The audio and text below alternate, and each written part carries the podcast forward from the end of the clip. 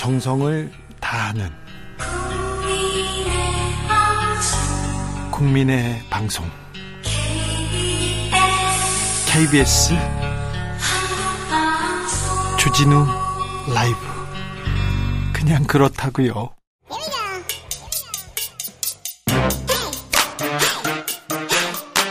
뉴스를 향한 진지한 고민 기자들의 수다. 라이브 기자실을 찾은 오늘의 기자는 은지옥이요. 시사인 김은지입니다. 자, 준비한 첫 번째 뉴스부터 가봅니다. 네, 윤석열 정부의 인사검증 시스템이 도마에 올랐습니다. 아유, 네. 좀 도마에 많이 올라와야 됩니다. 이거 안 되겠어요. 정순신 변호사 이거 좀 너무 심했습니다. 구멍이 났어요.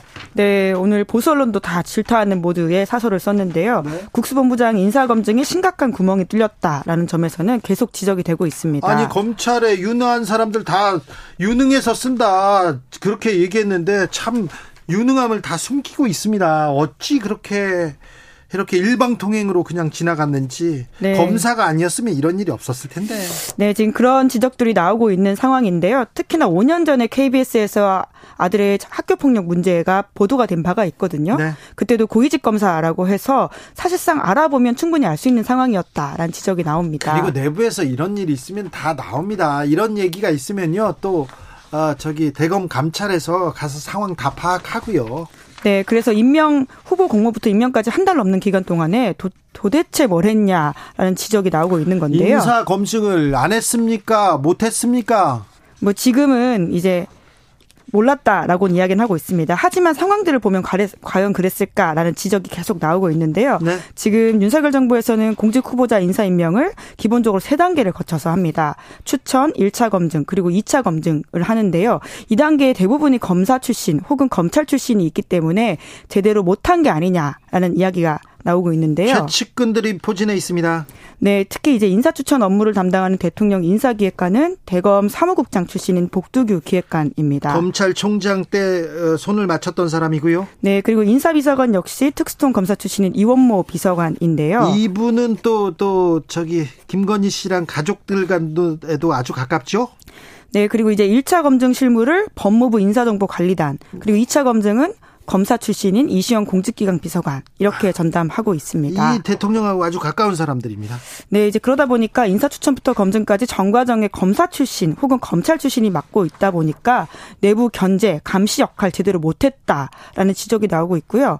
특히나 이제 검찰 같은 경우에는 상명하복 문화, 그러니까 지금은 많이 사라졌다라고 하지만 여전히 검사 동일체의 원칙을 가지고 있기 때문에 이런 식으로 넘어간 게 아니냐라는 지적이 나오고 있습니다. 그런데요, 이거 잘못했거든요. 인사 검증 시스템 구멍이 빡 났어요. 고속도로가 났는데 누군가 책임을 져야 될 거 아니에요. 사과를 해야 되는데 이 사건을 마무리해야 되는데 안타깝다. 그리고 학폭 이거 중요한 문제다 이런 얘기하고 있습니다. 네, 이제 그러다 보니까 여당 안에서도 지적이 나오고 있는데요. 주호영 원내대표는 책임져야 할 사람이 있으면 책임 물어야 한다라는 식의 지적도 하고 있는데요. 예? 하지만 말씀처럼 내 책임이다라고 말하는 사람을 확실하게 좀 찾기는 어려운 상황입니다. 네? 오늘 한동훈 장관이 정무적 책임에 대해서는 이야기를 하긴 했는데요. 하지만 잘 몰랐다라는 이야기를 계속해서 하고 있거든요. 네? 뿐만 아니라 대통령실도 이런 1차 검증이 제대로 되지 못한 상황을 검찰 탓으로 돌리고 있습니다. 그런데 또 윤희근 검찰, 경찰청장 같은 경우에는 1차 검증은 법무부에서 하고 있다라고 하면서 이분이 추천했잖아요. 제일 이분이 아 그러면 나는 무능합니다. 나는 멍청합니다. 이 얘기를 하시는 거예요. 나는 왜 그 자리에 있어서 왜 추천했는데 그러면 그럼 뭘 아니 판단 능력 같은 건 없으신 분이신가요? 그거 그 얘기를 하시는 거잖아요. 네, 근데 보통 문제가 벌어졌을 경우에는 내가 그 문제를 알았다라기보다는 이제 무능 코드를 선택하는 경우들이 꽤 있는데요. 네. 내가 몰랐다 혹은 내가 무능했다라는 식의 이야기들을 꾀하고 있고요. 과거에 제가 아까 말씀드렸던 2차 검증의 이시원 공직기강 비서관 같은 경우에도 네. 검찰 검찰이 아니라 간첩 조작 사건 때도 본인이 몰랐다 속았다 이런 네. 식의 무능으로 이 상황을 돌파해서 피해간 적이 있습니다. 이시원 네 간첩 조작하시던 검사가 지금 대통령실에서 인사 담당을 하고 있는데 인사 담당도 참 못하고 있다 이 얘기합니다. 이시원 전 아 지금 비서관이죠. 이시원 공직기강 비서관. 비서관이고요. 네. 전 검사입니다. 네. 이제 이런 상황이다 보니까 앞으로가 더 문제다라는 걱정들이 나오고 있는데요. 계속해서 인사 이슈들은 많을 것이고 인사정보관리단이라든지 그 책임 소속의 사람들이 이 문제를 어떻게 짚고 넘어갈지를 제대로 복귀해야 된다라는 지적이 나옵니다. 네, 자 인사 참사가 벌어졌습니다. 여기서 좀 배우고 가야죠. 우리 시스템 좀 정비하고요. 그리고 앞으로 이런 일 없도록 좋은 사람이 좋은 자, 그 좋은 사람이 그리고 능력 있는 사람이 그 적재적소에 가도록 이렇게 좀 노력해 주십시오. 국가를 위해서 국민을 위해서 말입니다. 부탁드리겠습니다. 네. 다음 뉴스 가보겠습니다. 네, 노무현 이명박 전 대통령 기록물이 공개될 예정입니다. 기록물이 공개됩니다. 역사에 한 발짝 더 다가갈 수 있습니다. 네, 2월 25일 행해진 조치인데요. 노무현 전 대통령 지정 기록물 관련해서 8만 4천여 건, 그리고 이명박 전 대통령 관련해서는 지정 기록물이 1만 4천여 건 대상이라고 합니다. 네. 그래서 합쳐서 한 10만여 건 된다라고 하는데요.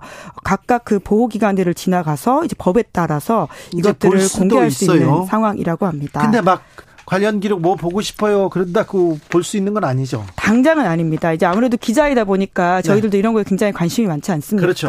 이 사료들을 어떻게 접근해서 보도할 수 있을지 저도 좀 궁금해서 알아봤는데요. 보호 기간이 해제된 대통령 지정 기록물이라고 하더라도 일반에 공개되려면 먼저 분류 작업을 거쳐야 된다라고 합니다. 네. 그리고는 비밀 기록물, 일반 기록물 이렇게 구분을 해서요. 비밀 기록물은 또 공개가 되진 않는다라고 하거든요. 이런 작업만 하더라도 올해 하반기에 꽤 있어서요. 아마 우리가 볼 수 있다라고 하면 내년 정도 되지 않을까 싶고요. 그것도 바로 공개하기보다는 정보 공개 청구 같은 절차를 거쳐야 하는 상황이라고 합니다. 네. 네. 아무튼 시간이 걸리는데 궁금한데 빨리 보고 싶어요. 빨리. 마지막으로 만나볼 뉴스는요. 네, 주 인도 한국 대사관의 댄스 동영상이 화제라고 합니다. 네, 아, 엄청 화제입니다. 네, 지난 2월 26일 주한 인도 대사관이 아, 죄송합니다. 거꾸로 이야기했네요. 주 인도 예, 한국 대사관이 공식 트위터 계정에다가 53초짜리 영상을 올렸거든요. 네. 근데 이 영상이 지금 인도에서 400만 이상의 조회수가 나오고 있고요. 네. 뿐만 아니라 retweeter retweet도 엄청 만회 1만회 넘게 됐다라고 하는데 반응이 폭발적이에요. 네, 그러니까 미국 시장에서까지 인기를 끌었던 작년 그 인도 영화가 있거든요. 네. RRR이라고 해서 이 영화가 인도의 독립 투쟁을 다룬 영화라서 굉장한 흥행을 했었는데요. 네. 뿐만 아니라 이 영화의 주제가가 골든글로브 상까지 받았다라고 합니다. 네. 나투나투라고 해서요. 이걸 가지고 지금 우리 주한 인도 대사관 그 직원들이 직원들이 지금 뭐 동영상을 만들었는데 엄청난 히트를 했습니다. 그래서 총리도 반응을 보였어요. 인도 총리가. 네, 생동감 있고 사랑스럽다 이렇게 영어로 썼고요. 이제 이모티콘 엄지척하는 것을 공유하면서 리트윗을 했다라고 하는데요. 그러니까 예를 들면 이런 겁니다. 이제 한국의 BTS가 워낙 이제 세계적인 인기를 끌고 있다 보니까 네. 미국 대사관 직원들이 BTS 커버 댄스를 췄다. 이렇게 본다면 이제 대통령이 엄지척했다 이렇게 보시면 예, 돼요. 이제 그 정도 상황이기 때문에요. 굉장히 현지에서도 화제가 되고 있다라고 자, 하는데 인도는 세계에서 가장 큰 시장이기 때문에 우리한테는 더 중요해집니다. 네, 게다가 올해는 한국과 인도의 수교 50주년이기 때문에 더욱더 좀 주목받고 있다라고도 볼 수 있고요. 네. 하반기에 G20 정상회의가 인도에서 열립니다. 네. 그런 상황이기도 하고요. 또 인구가 세계 3위 자리를 올라가는 상황, 아, 인구가 1위요. 아니라요. 예, 시장이요. 예, 네. 자동차 시장 같은 경우에는 올해 처음으로 세계 3위까지 올라갔다라고 합니다. 네. 이제 그러다 보니까 우리한테 굉장히 중요한 시장이다라고 볼 수가 있죠. 매우 잘하셨습니다. 우리 외교관 주한 인도 대사관 외교관들 어, 잘하셨어요. 네. 예, 주 인도. 예, 주 인도 한국 인도에 있는 네, 한국 예. 한국 대, 대, 예, 사관 이게 헷갈리죠. 네, 네, 인도에 있는 한국 대사관 직원들 말입니다. 공사, 영사 이런 분들이 만드셨다고 합니다. 기자들의 수다 시사인 김은지 기자 함께했습니다. 감사합니다. 네, 고맙습니다. 교통정보센터 다녀올까요, 오수미 씨.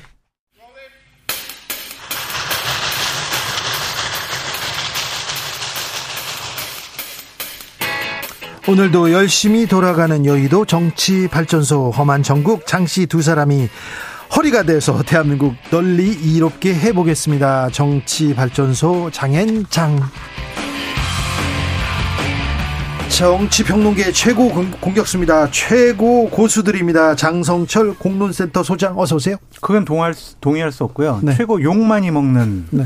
패널. 그 좋아요. 괜찮아요. 장성철 괜찮아요? 오셨습니다. 안녕하세요. 장성철입니다. 장윤선 정치 전문 기자 어서 오세요. 네, 안녕하세요. 네, 최고 네. 내공 맞습니다. 아니, 내공 아니고요. 네. 네. 자, 민주당 발품만은 열심히 팔아. 그 그게 몸 살았어요. 대단한 분이에요. 그게, 아니, 몸살았어요. 그게 훌륭한 거죠. 자, 현장에 가는 장윤성 기자입니다. 민주당 이재명 대표 체포동의안 네. 부결됐습니다만 가까스로 압도적인 부결은 아니었습니다. 어떻게 보셨습니까? 장성철 소장님? 되게 당황스러웠어요. 깜짝 놀랐고 좀뭐 170표 이상 나올 거라고 다 예상을 했었는데 네. 그리고 그렇게 뭐 뭐라고 자신했지 않습니까? 민주당 지도부가 총의를 다 모았다라고 네. 했고 또 가표가 한 표가 더 많은 것도 더 놀라웠다라는 음. 생각도 들고 예. 기권도 9표, 무효표도 11표. 음. 정말 놀라운 지금 투표 행위가 이루어졌다라고 볼 수밖에 없고요. 이재명 당대표가 되게 걱정이 됐어요. 정말 이제, 많이 이제 와서 아니 그때 여태까지 그렇게 비판을 이재명 당대표 어떡하지? 그 생각이 제일 먼저 들더라고요. 아, 인간적으로 어제 네. 표정을 보니까 네. 이재명 당대표도 엄청 음. 당황하고 황당했을 것 같다. 그런 것 같더라고요. 네. 민주당 내부는 그야말로 당혹스럽고 그렇죠. 멘붕 막 이런 분위기고요. 어제 오늘 제가 통화해 보니까 음. 딱한 분 빼고 나머지는 다 예측을 한 분이 없더라고요. 어. 네. 아 원래 그럴 줄 알았어요라고 얘기한 분은 딱 철험의 소속 의원 한 분이었고요. 어. 나머지 대체적인 초제 다 뭐다 뭐 다 마찬가지로 야, 이 정도일 줄은 몰랐다라고 이제 얘기를 하면서 지금부터 그야말로 진짜 이재명 리더십이 시험대에 올랐다 이런 얘기를 많이 하더라고요. 앞으로 민주당 어떻게 되는 겁니까? 그 막 분당 뭐 이런 얘기를 하는데요. 오늘 취재해 보니까 분당은, 분당은 공멸이야. 우리한테 분당은 공멸이고 지금 깃발을 누가 들어? 그러니까 당을 새로 만들 능력이 거예요. 있는 사람들이 없어요. 네. 예, 그렇기도 하고 실제로 속은 부글부글하지만 네. 핵심은 어찌됐든 내년 총선 승리인데 총선 승리에 뭐가 약이냐 그리고 어떤 대안을 가지고 있을 때 우리가 이길 수 있는 판을 짤 거냐 이것에 대한 보다 구체적이고 직접적인 어, 안을 마련해야 될 시즌이 온 거다 뭐 이런 얘기들을 하고 있었습니다. 상당 기간 갈등과 혼란에 휩싸일 수밖에 없죠. 근데 뭐 여러 가지 다른 분석들은 다 많은 분들이 해주셨고 저는 다른 차원에서 좀 접근을 해보면 문재인 전 대통령이 어떠한 의중을 나타낼 것이냐라는 음. 것이 중요할 것 같아요. 민, 문재인 전 대통령은 정치적인 그 의사 표현은 안 하실 겁니다. 안 하시는데요. 네. 그러니까 노골적으로 내놓고 안 하시는데 네. 이제 곧 책방을 오픈하시잖아요. 네. 의원들이 많이 내려가겠죠. 그럼 당내 상황에 대해서 의원들이 문재인 대통령과 여러 가지 상의를 할 거고 네. 그분의 의중이 어떻다라는 것을 음. 그냥 은연중에 다른 의원들이나 또 이런 언론에 나와서 얘기를 할 것 같아요. 네. 그것이 상당히 좀 중요해 보여요. 음. 그리고 또 하나는 원내대표 선거가 중요해 보입니다. 네. 그러니까 국민의힘 쪽에서는 이번에 표결을 갖고 이재명 정치적인 사망 선고 이렇게 규정을 했지만 사망 선고까지는 그렇죠. 아닌 것 같고요. 음. 네. 그냥 한 유기징역 받은 거다. 유기징역이요? 네. 근데 징역이라는 단어에 너무 민감해하시죠. 아니 아니 세네요. 음. 근데 이제 원내대표 선거 때 네. 만약에 친명 후보랑 비명 후보가 나갔는데 비명 후보가 당선이 됐다. 그러면은 이재명 당 대표는 음. 실질적인 당내 리더십은 잃어버리는 거다라고 음. 볼 수밖에 없죠. 뭐 여러 여러 가지 갈래에서 말씀을 좀 드려야 될 것 같은데요. 첫 번째 민주당 내부 친명계에서는 이런 분석하는 분들이 있어요.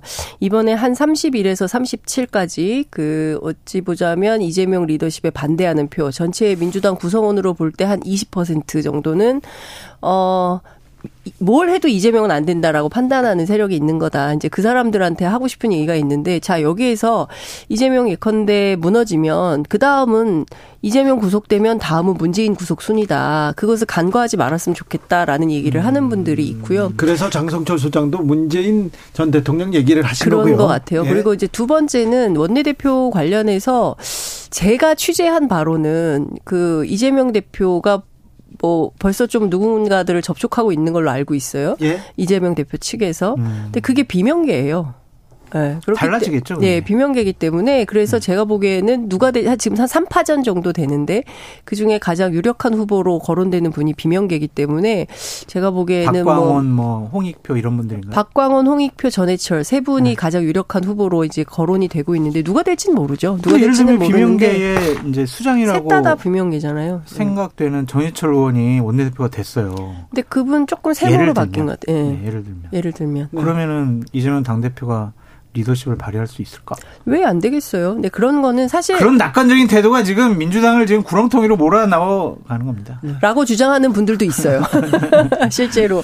근데 저는 이렇게 생각합니다. 이번에 찌 보면은 좀 약간 예방 총선 앞두고 예방 이재명 주사? 대표 리더십에 예방 주사를 세게 맞은 거다. 네. 지금부터 어떤 전략과 전술을 구가하느냐에 따라서 상당히 많이 변화할 수 있다라는 생각이 좀 드는데요. 그럼 민주당 의원분들은 네. 이재명 이재명이라는 정치인을 그대로 두고 내년 총선까지 가야 된다고 보는 분들이 다수예요. 그렇게 보는 분들이 아니 그러면 이런 거예요. 그러니까 제가 오늘 취재한 가운데 그래서 지, 그러니까 관점이 좀 약간 극단 극과 극인 분들이 굉장히 많았어요. 앞서 말씀하신 대로 이재명 대표를 중심으로 총선을 치러야 된다. 그래야 우리가 그나마 지금 있는 의석을 건질 수 있다라고 보시는 분들이 있고요. 또 어떤 분들은 어, 비명계죠. 이, 이분들은 지금 우리가 무슨 이슈를 제기하든지 다 뭐 방탄국회 네. 그리고 소위 얘기하는 이재명의 사법 리스크에 가려서 어떤 것도 의제가 안 된다. 그리고 지금 어, 솔직히 말하면 윤석열 정부가 잘못하고 있는 이슈들이 너무 많은데 야당의 본질적인 접근이 잘 안 되고 있다. 우리가 그러니까 윤석열 정부를 계속 펀치를 날려야 되는데 안 아프다. 그, 그 사법 리스크에 가려서 음. 이제 사법 리스크라는 그 먹구름 속에 있기 때문에 이게 잘 안 먹힌다. 답답하다. 이걸 걷어내고 제대로 붙어서 싸우면 지지율이 지금보다 훨씬 올라갈 거다. 그렇죠. 꼭 이재명이어야 된다. 이런 생각은 버려야 된다라고 주장하는 분들도 있어요. 네. 아니 근데 근데 그분들이 많은 건 아니에요. 이재명과 함께라는 생각을 갖고 있다면 민주당은 총선에서 긍정적인 결과를 가져올 수 없어요. 이렇게 얘기하시는 분도 있어요. 바, 바, 아, 잠깐만, 네. 내가 먼저 얘기할게. 지금 이재명을 지키자라는 게 음. 지금 개딸 분들과 지금 다수의 민주당 의원분들의 의지잖아요. 네. 문재인 정권 때요. 조국 지키자고 하다가 국민들한테 버림받았어요. 정권 교체 됐어요. 사람에게 집착을 하면요. 그 정권 그리고 그 집단, 그 정당 국민들로부터 외면받고 버림받습니다. 음. 국민의 눈높이에 맞추는 그런 생각을 해야죠. 그래서 그 저 친명계 다선 의원 한 분은 저한테 오늘 어떤 얘기를 하셨냐면 지금 우리 당이 진짜 위기가 왔다. 그러면서 음. 장 소장님 말씀하신 그대로 얘기를 합니다. 지금 우리가 해야 될 것은 이재명 중심론 온정주의를 버리고 냉정하게 판단을 해야 아, 된다. 아, 그리고 표단속을 잘하면 다음에 부결될 수 있다는 아니란 생각도 버려야 된다. 이런 그렇죠. 얘기도 합니다. 그리고 총선 지면 이재명 대표의 정치적 생명, 사법적 생명 다 끝나는 거다. 그렇기 때문에 지금부터는 어, 총선 전략을 잘 짜야 된다. 선거 불안, 공천 불안에 대한 해소 방안을 이재명 의원이 보, 여줘야 된다.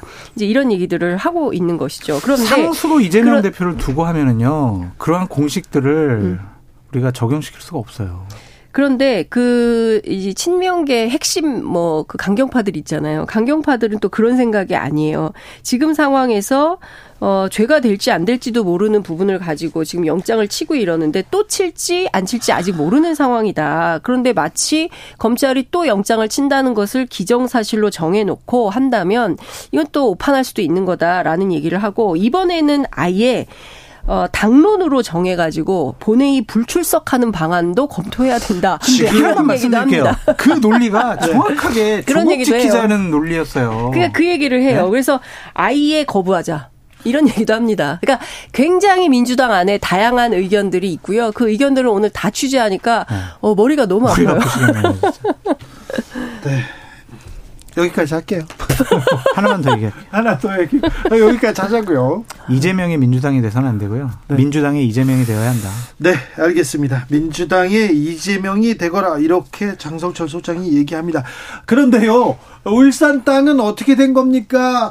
아 이게 다 이제 아유, 그, 저는 이거는요 네. 그냥 간단해요. 수사를 했잖아요. 네. 경찰에서 제대로 수사해가지고 여러 가지 혐의가 있으면 검찰로 넘겨가지고 좀 제대로 수사를 하든지. 자, 그게 수사... 잘못된 거라고 경찰을 제가 취재했어요. 그날 수사 의뢰를 한다 그래가지고 제가 경찰에 막 취재를 했습니다. 그래서 아니 지금 방금 김기현 의원이 기자회견을 해가지고 나를 고 나를 그 수사해달라라고 어. 그 수사 의뢰를 했다. 이거 어떻게 경찰이 앞으로 수사할 거냐라고 물어보니까 아니 그러니까 이런 얘기를 하는 거예요. 아니 기자님 생각을 해보세요. 예컨대 저 죄 많이 지었으니까 저를 교도소 보내주세요.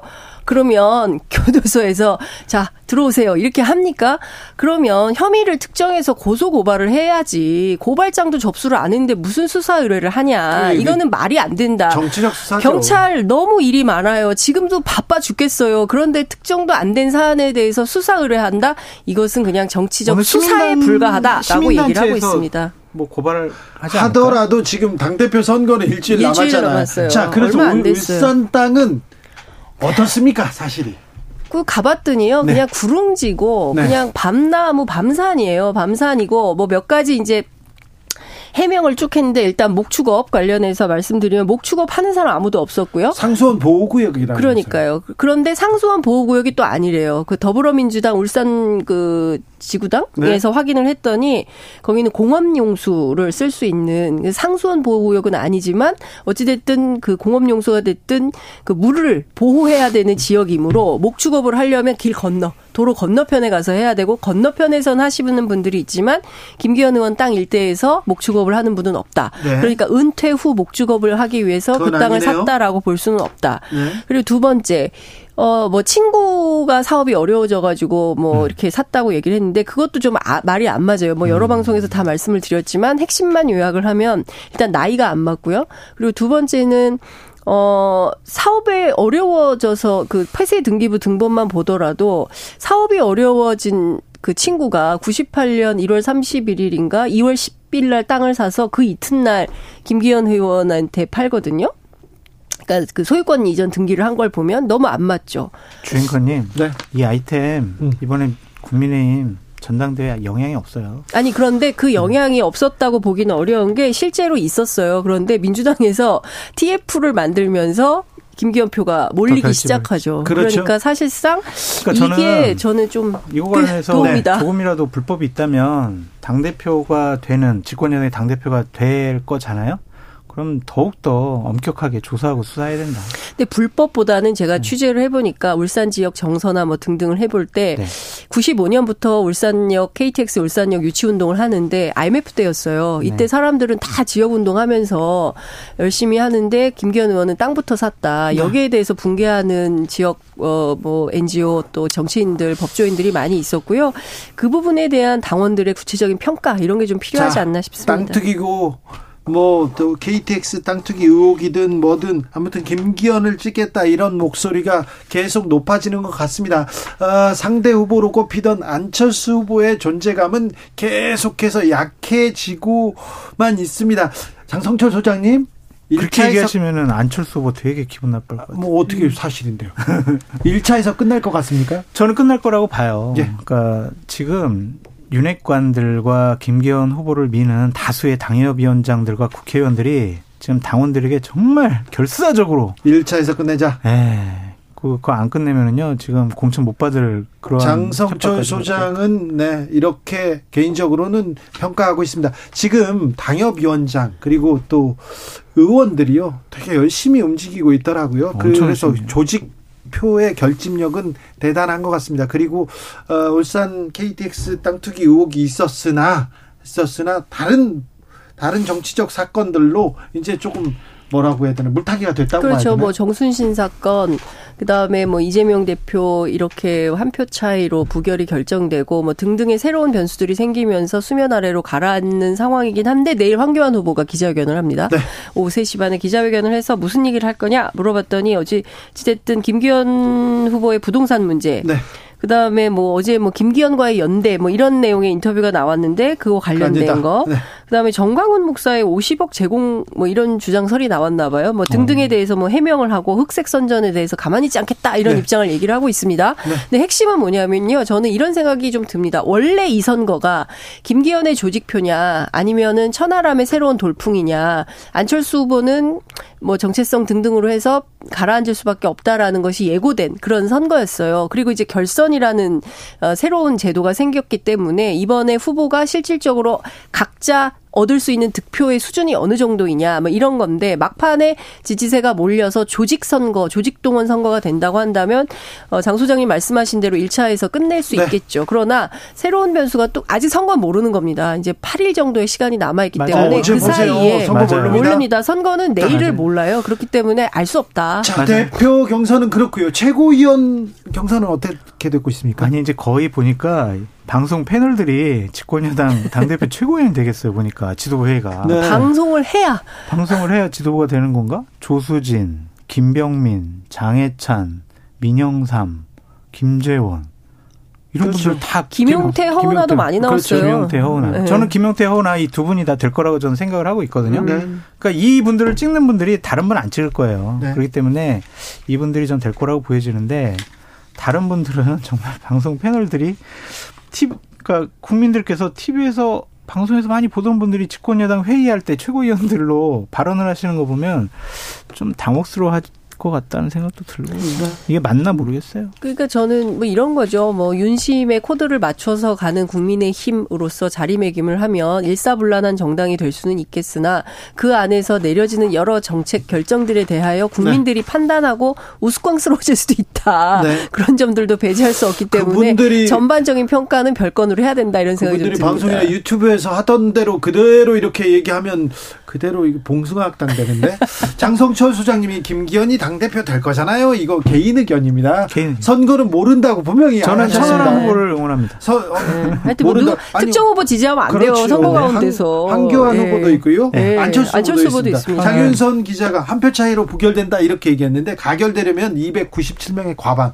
140 9명의 찬성이 필요했는데 음. 찬성표가 137. 음. 네. 그게 못 미쳐서 부결됐습니다. 자, 그런데 젊은 사람들한테는 장해찬 후보의 웹소설이 그렇게 크게 논란이 되는데 아, 네, 소설을 봤더니 아, 수준이 아, 너무하더라고요. 낯뜨거운 정도죠. 근데 말을 말을 이렇게 사실상 전할 수가 없어요. 성범죄 수준이 아닌가 싶고요. 아니 이런 걸 특히 연예인들 입장 해당 연예인들 입장에서는 이게 지금 연예인이라서 참 언급을 하기가 어려운 지경인 네네. 건데 이걸 표현의 자유다라고 주장하는 것 자체가 얼토당토 않은 것이고요. 명예훼손으로 이렇게 형사 고소 가능합니까? 네, 그럴 네, 가능성이 뭐두 분이 그렇게 하지는 않겠지만 여하튼 제가 보기에는 이것을 이렇게까지 한 것을 표현의 자유라고 보기에는 어렵다라고 생각이 듭니다. 장해찬 후보는 젊은 후보죠. 젊은 정치인이고 앞으로 정치를 아이 아빠잖아요. 그리고 사람인데 네.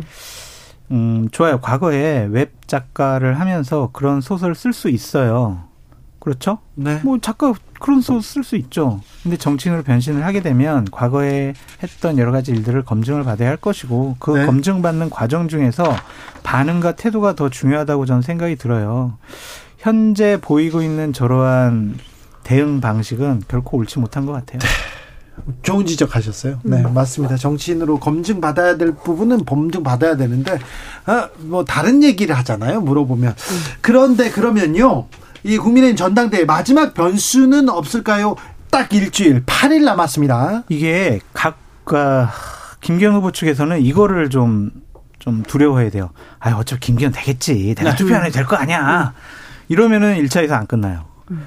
그리고 이제 천하람 후보나 안철수 후보 같은 경우에는 아휴, 이번에 김기현 후보 되니까 내가 안 찍어도 내가 찍어도 안 될 거니까 나 안 찍을래. 이러면은 최고위원 선거에도 영향을 음. 미치거든요. 네. 그러니까 각 캠프에서는 최대한 지지층을 투표하도록 독려해야 돼요.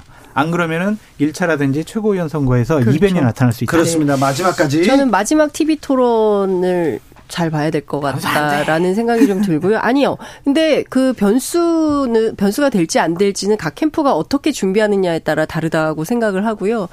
그리고 저는 이런 뭐 말씀하신 대로 중요한 포인트가 조직 동원, 네, 조직이 맞아요. 얼마나 동원되느냐 뭐 이것도 중요한데 저는 조직되지 않은 온라인으로 투표 참여하는 젊은층 들이 어느 정도나 투표장에 얼마나, 나올 것이냐, 얼마나 얼마나, 얼마나 투표장에 나와서 얼마나 많은 표를 몰아 누구에게 몰아줄 것이냐에 따라서 달라진다라는 생각이 좀 들고요. 정부 여당의 대표를 뽑는데 계속해서 보면 키워드가 윤핵관, 그다음에 윤심, 그다음에 뭐 있었습니까? 그다음에 뭐 어, 그다음에는 땅 투기, 땅 투기, 그다음에 이제 조직. 이런 얘기만 그다음에 나왔어요. 이제 비전. 성, 성범죄 관련된 이런 웹소설 뭐 이런 게 나오는 거예요. 그러니까 어찌 보자면 예, 많이 부끄러우실 것 같아요. 부끄러워요. 그리고 중요한 거는 공천 개혁 관련된 이슈를 제기를 하지만 그 이슈는 먹히지도 않고 뉴스도 잘 보도가 안 됩니다. 그래서 공천은 결국에는 뭐 윤석열 대통령이 하겠지 그런 생각을 그게 맞아요? 하니까. 안 맞아요. 그러니까요. 그렇게 하면 안 되는 거지 않습니까? 그런데 네. 정부 여당이 우리는 그렇게 가겠어. 그러면 총선에서 또 심판을 받겠죠. 그런데요. 마지막으로 정순신 전 국가수사본부장 이 파동은 당권에는 영향을 당권 경쟁에 영향을 미치지는 않을까요? 안 미칠 것 같은데. 그래요? 근데 아 나 국민의힘 의원들 학폭까지도 옹호하는 사람들 정말 국민 여러분 이거 용서하지 않았으면 좋겠어요. 용서 안할 거예요. 나요. 네, 아니 아들이 뭐 학폭 아들이 국 이거 이름 얘기할까요? 장 되는 거 아니잖아요. 만약 유상범, 유상범, 김정재 이 두 분이 네. 학폭까지도 옹호하는 듯한 발언을 했는데 이건 정말 용서받지 못할 국민의 대변자다라고 말씀드려요. 국민의 대변자라고 하기 어렵죠. 국회의원이니까. 저는 아니 그러니까 아니 저는 이런 생각이 좀 드는 거예요. 국회의원도 주민 소환제 같은 게 필요해요. 국회의원 소환제 해야 됩니다. 그리고 자기들이 하다가, 하다가 쓱 들어가고 자기들 문제는 바꿔. 또 말을 바꾸고 제도로 도입을 안 하죠. 늘 예? 그랬어요. 그게 네? 그게 문제인 건데요. 그럴 때 끌어내릴 수 있는 어 뭐가 필요하다고 저는 생각을 합니다. 그리고 자꾸 뭐 몰랐다고 주장을 하고 있어요. 뭐 그런 학폭이 있었는지 몰랐다. 검증 과정에서의 잘못은 있었지만 책임은 윤희근 혼자 지는 걸로 이렇게 자꾸 가는데 이건 매우 곤란하다는 생각이 좀 들고요. 그 자리에서 이제 무능 몰랐다 이거는요. 무능한 거죠. 그렇죠. 이거는 이거는 그러면 그 자리에 앉아 있으면 안 돼요. 안 되죠. 아니 그리고 대검의 감찰이 있지 않습니까? 고위 검사라고 적시가 됐어요. 대법까지 소송을 했습니다. 그러면요, 이거 확인 안 했으면 직무유기예요. 대검 감찰부는 도대체 뭘 하고 왜 있는 겁니까? 이런 거 확인하라고 있는 겁니다. 근데 장... 그런 거조차도 안 하고 우리는 몰랐다. 면피가 안 되죠. 장윤성 기자님은 모든 사안에 대해서 똑부러지게 말씀을 너무 잘하시는 것 같아요. 네. 무슨 말씀하시는 거예요 지금 갑자기? 동의한다고. 왜 그러세요? 동의한. 아 동의한다고. 네. 알겠습니다. 참 저, 전... 저는 그 친구 좀 사실 두 아이의 엄마로서 너무 가슴이 아파요. 한 학생의 인생이 망가졌습니다. 그 가족이 어떻겠어요? 그 엄마 어떻게 삽니까? 그러니까요. 권력 네, 있으면 가해자라도 그냥 그 자리를 유지하고 승승장구합니다. 권력이 없는 사람은 실력 있어도 피해자로 좌절하고 평생 멍해를 안고 삽니다. 이게 그래서 우리가 공정한가. 그렇죠. 그러니까 그 곽상도의 50억 클럽에서도 나타나는 것처럼 거기서 갑자기 아니 곽상도? 다 비슷한 맥락이에요. 그러니까 저는 검경 검찰 권력이 점점 점점 비대해지면서 검찰권을 남용하고 수사권을 남용하고 생기는 이런 문제들에 대해서 사실 뭐 조국 교수 얘기를 했었지만 그때부터 하지 말자. 검찰 개혁하자. 사법 사법 개혁하자고 했는데 이게 잘 안 됐어요. 민주당도 하려면 똑바로 했어야 되는데 잘 못했습니다. 저는 그런 점들에 대해서 정치권이 반성을 좀 해야 될 것 같고요. 제대로 된 혁신과 개혁이 지금부터라도 진행이 돼야 된다라는 생각이 좀 듭니다. 누굴 위해서? 국민들을 위해서요. 국민의힘 의원들은 국민의 대변자가 되어야 한다. 네. 권력의 대변자가 되지 마시라. 네. 이미 권력의 대변자가 되려고 윤심 호소하고 그러는 거 아니에요? 제발 좀 적당히 좀 하시라. 네. 그렇게 말씀. 아니 국민 그런 척이라도 해야 될 거 아니에요? 그런 척 연기라도 좀 해야 되는데. 아, 너무 화가 쇼도, 났어요. 쇼도 안 해요? 쇼도 아, 너무 화가 났어요. 네? 네? 너무 화가 났어요. 그러니까 저는 진짜 참 그러면서 국민 세금으로 녹을 받아먹고 일을 하고 아무렇지도 않게 국회에서 발언을 한다는 것 자체가 참 슬프죠. 아, 그, 가까이서 보고 만나보고 만나볼수록 좀 한심한 분들 너무 많잖아요. 많죠. 예를 들면 누가 있어요? 아유? 네? 민주당에서 누가 있어요? 방송 끝나면 말씀드릴게요. 네. 실명을 거론하면 아 요새 하도 고소고발이 많아가지고 무서웠겠어요. 예? 네? 기자를 고발하고 그러면 되겠습니까? 아 요새 기자 고발하는 고발 많이 게, 네, 유행이에요. 하여튼 정치권 보고 많은 국민들께서 실망할 수밖에 없고 정말 정치권에 있는 분들은 부끄러워했으면 좋겠다. 네. 지금 전당대회에서 그리고 또 국회에서 좀 여의도에서 아, 국민들한테 조금 위로와 또 희망을 주고 있는지 좀 고민해 주셨으면 좋겠습니다. 부탁드리겠습니다. 정치발전소 장성철, 장윤선 두 분 감사합니다. 고맙습니다. 주진우 라이브는 여기서 인사드리겠습니다. 저는 내일 오후 5시 5분에 돌아오겠습니다. 지금까지 주진우였습니다.